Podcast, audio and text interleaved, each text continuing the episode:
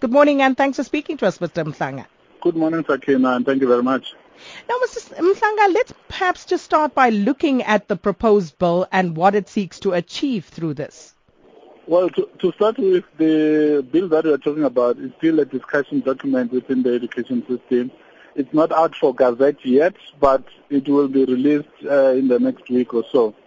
But what we've done is to review the whole um, Act, the South African Schools Act, with a view to strengthening it because since 1996 we hadn't done any major uh, review on it to strengthen the various areas for good governance, quality and efficiency in our education system. So that's what we, have, we are doing now and we hope to obtain input from members of the public on uh, how we should uh, move forward with it.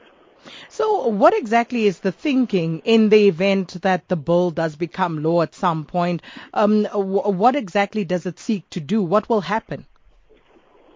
Well, there are various aspects uh, of it, but the, the one that uh, you introduced is the one that refers to parents who falsify information in order to get uh, a space for their children in particular schools uh, we want to address that particular issue because we're seeing long queues in many schools where parents want to enroll their children. And when you examine the situation closely you find that they actually come from areas that are outside uh, the area where the school is located. And when you look at the documents that they have you also find that uh, there were fraudulent documents because they use other people's addresses to just try uh, to identify themselves as residents of that area where the school is located. So we are trying to address that particular issue as well. But there are other aspects of the bill that uh, uh, we are attending to that includes uh, the, the, the role of school governing bodies as well as the admission policy. But uh, speaking about the parents who lie about where they live, um, mostly we will be referring to previously disadvantaged children whose parents cannot afford to reside in the suburbs. Um, is this not just going to be seen as simply denying children a better quality of education? Because if the quality of education was standard across the board, this would not arise. No, no, it's not really not really about that because if we didn't do that, it means we'll be promoting the fraudulent activities that are taking place. We, we cannot be the ones to be seen to be supporting that. We cannot say it's fine for parents to falsify documents to secure space for their children in particular schools. That cannot be right, and as government, we need to take a position and say uh, no, no, no, no more.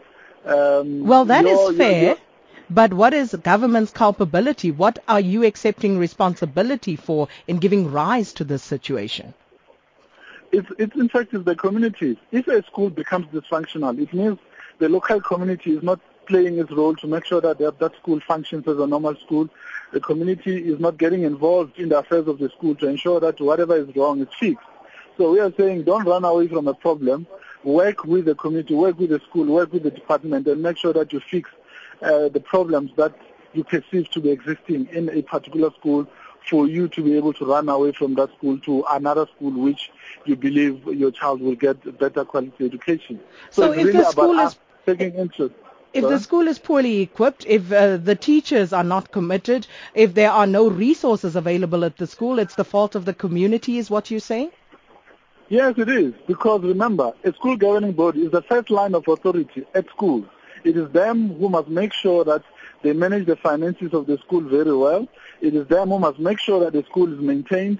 It is them who must report to the district via the school principal if there are any shortages in the school or if the school needs to be attended to in any other way.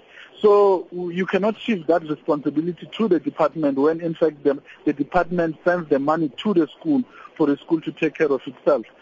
We have seen many examples of this in poor areas where the SGB is very active, the results begin to show and uh, many parents enroll their children in that school. So all that we are saying is that SGBs need to, to, to make sure that they play their role and parents as well. When invited to meetings, they must attend. Uh, those are basic things that must happen. Because the other thing is that some of these schools that people are leaving behind, they actually have resources, but it's just the management. That's why in the school governing body manual this time around, We said that we need to teach people uh, to be able to monitor curriculum coverage, to be able to monitor the, the management and administration of the school. We encourage people to take part in the safety committees, in the maintenance committees, in the finance committees. So if everybody did what they were supposed to do in the way that they were supposed to do it, then we wouldn't be having this problem of people migrating from one place to another.